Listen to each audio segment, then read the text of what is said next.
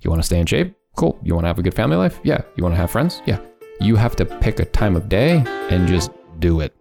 My name is Demetri, and I'm a productivity and systems enthusiast. I'm Chance. I'm a philosophy and self development enthusiast. And you're listening to the Rise Productive Podcast, the show where productivity meets business and what it means to build better systems. Now grab a mug and join us for the Productive Brew. All right, a lot of you may know me from my main YouTube channel, which has, at the time of recording this, around 7,500 subscribers. I'm a Notion consultant. I make a lot of templates. I make a lot of content. The question is, how do I do this? I have a full time job. How the heck do I manage all this with a full time job? Well, the answer is simple. How the fuck else would you do this job? Cocaine and hookers, my friend. but no, seriously, the main way that I end up getting through this is through three basic things that I do every day.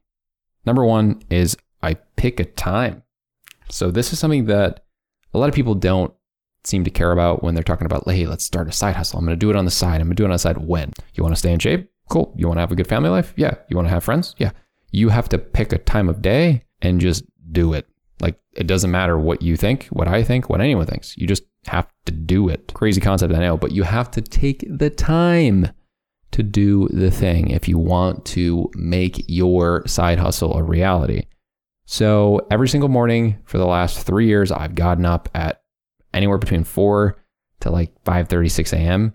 Usually it averages around 5. I've had times of the year where it's more towards 4. I've had times of the year where it's more towards 6. I've never had more than a couple days in a row of 6. but usually my time of working is between 4.45 a.m. to 7.45 a.m. And then after that, I work out, and then I go to my day job. Now, the reason that this is important is because if I didn't spend that amount of time every single day doing the work, Monday through Friday, I would not get it done. And then, fun fact, Saturdays, I am always required to do one day of doing a, at least a morning session. If I can't fit in an entire workday, which is my goal, on Saturdays, my goal is to work from 5 to 5 p.m. 5 a.m. to 5 p.m every Saturday, if possible, on the business. And if I can't, I have to do two mornings on the weekend. That is one of the easiest ways to be successful at this. It sucks waking up that early, but if I want this to be a thing, I'm gonna have to do that because when you look at your day job, you only have so many hours of discretionary a week, right? And if you do the math, I'm doing around 25 to 30 hours of work on this business a week, which on top of a 40 hour a week job may seem like a lot, but honestly, cut out the Netflix for like an hour every night and be a little bit more intentional with the way that you use your phone. And you're able to find that morning time. If you're a single person, this is very easy. If you have family, obviously it's harder. But for me, it's like, I don't have kids. I can just say no to one episode at night of Netflix. Instead of going to bed at midnight, like a lot of people, I just go to bed at 10 or 9 and magically I have time to work in the morning. And then I choose to work on Saturdays and have any fun plans at night on the weekends. And I leave Sunday open for football and Jesus. Number two, my free time is centered around content creation. So a lot of the content I consume is not random Netflix shows. I watch a lot of YouTube. I'm, I'm a YouTube connoisseur. Like I, I can quote a lot of videos, a lot of movies, and that's because I watch a lot of content. And what I then do is I make sure that that is pretty much all that comes through my subscriber feed. It's all productivity content and sports if I want to stay up to date on sports. And then what I am able to do is I'm able to become a curator of content. So I'm a productivity app YouTuber by trade. That's like my main thing. I'm a Notion consultant. It's really crazy to me that Rise Productive is almost at its three year anniversary.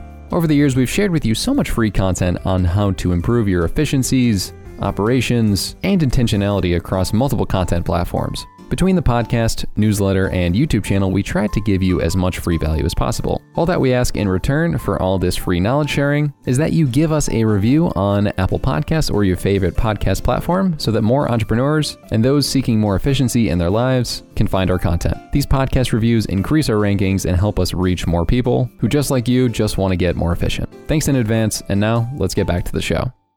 And by watching a bunch of productivity app and Notion videos, I come up with ideas for new YouTube videos. And it's very easy for me to be like, okay, this video versus this video. Um, how can I make it a little bit better? This guy had this cool edit. Let me talk to my editor about this. Obviously, I did the edits before I had an editor. And what I do is I easily connect different things and curate different nice snippets that I hear. And I act out the snippet or piece of advice, and then I talk about it.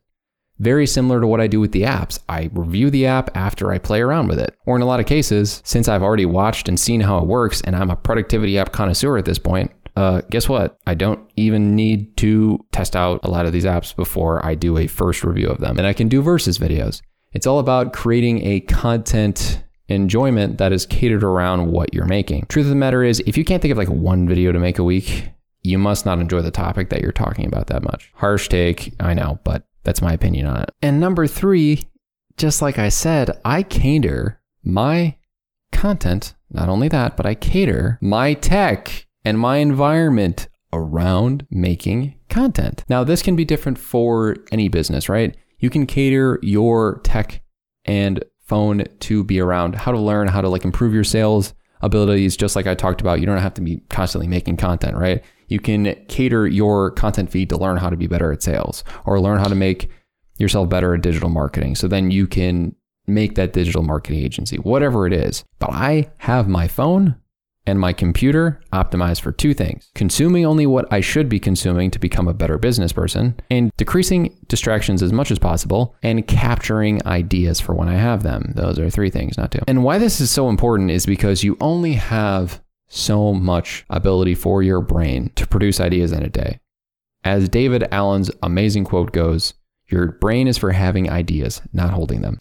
So when you have an awesome idea, it's important that you have a system that easily lets you capture the idea and then you're going to be able to do it quickly. If you don't have a quick capture system set up, please make sure to check out my Notion app system on my main channel or my Todoist course. You'll learn how to do quick capture. You'll learn how to finally get ahead of the curve when it comes to your brain and its ability to create things and then using those random ideas and taking them for a spin in a content plane or a business idea. If it wasn't for all this tech being so distraction free and so easy to consume and create, I would not be able to do this. Simple fact of the matter is put time in place to do the work, have your tech set up to do the work. It's kind of all it boils down to. And yes, you're going to have to work 65 to 70 hour weeks, probably until it becomes your full time job. That's just kind of what it is. Now, I may be not working smart enough. You tell me it takes a lot of work to to run a business and have a job at the same time. Essentially, it's two jobs. So if you think it's going to be less than the time it takes to do two jobs, you might be thinking of it a little bit backwards. If you guys liked this episode of The Productive Brew, make sure to leave a review on Apple Podcast. Also, if you want to get this delivered to you as a newsletter, please make sure to go to riseproductive.com slash newsletter and you will get this delivered as an email. With that being said, thank you guys so much for listening and I will see you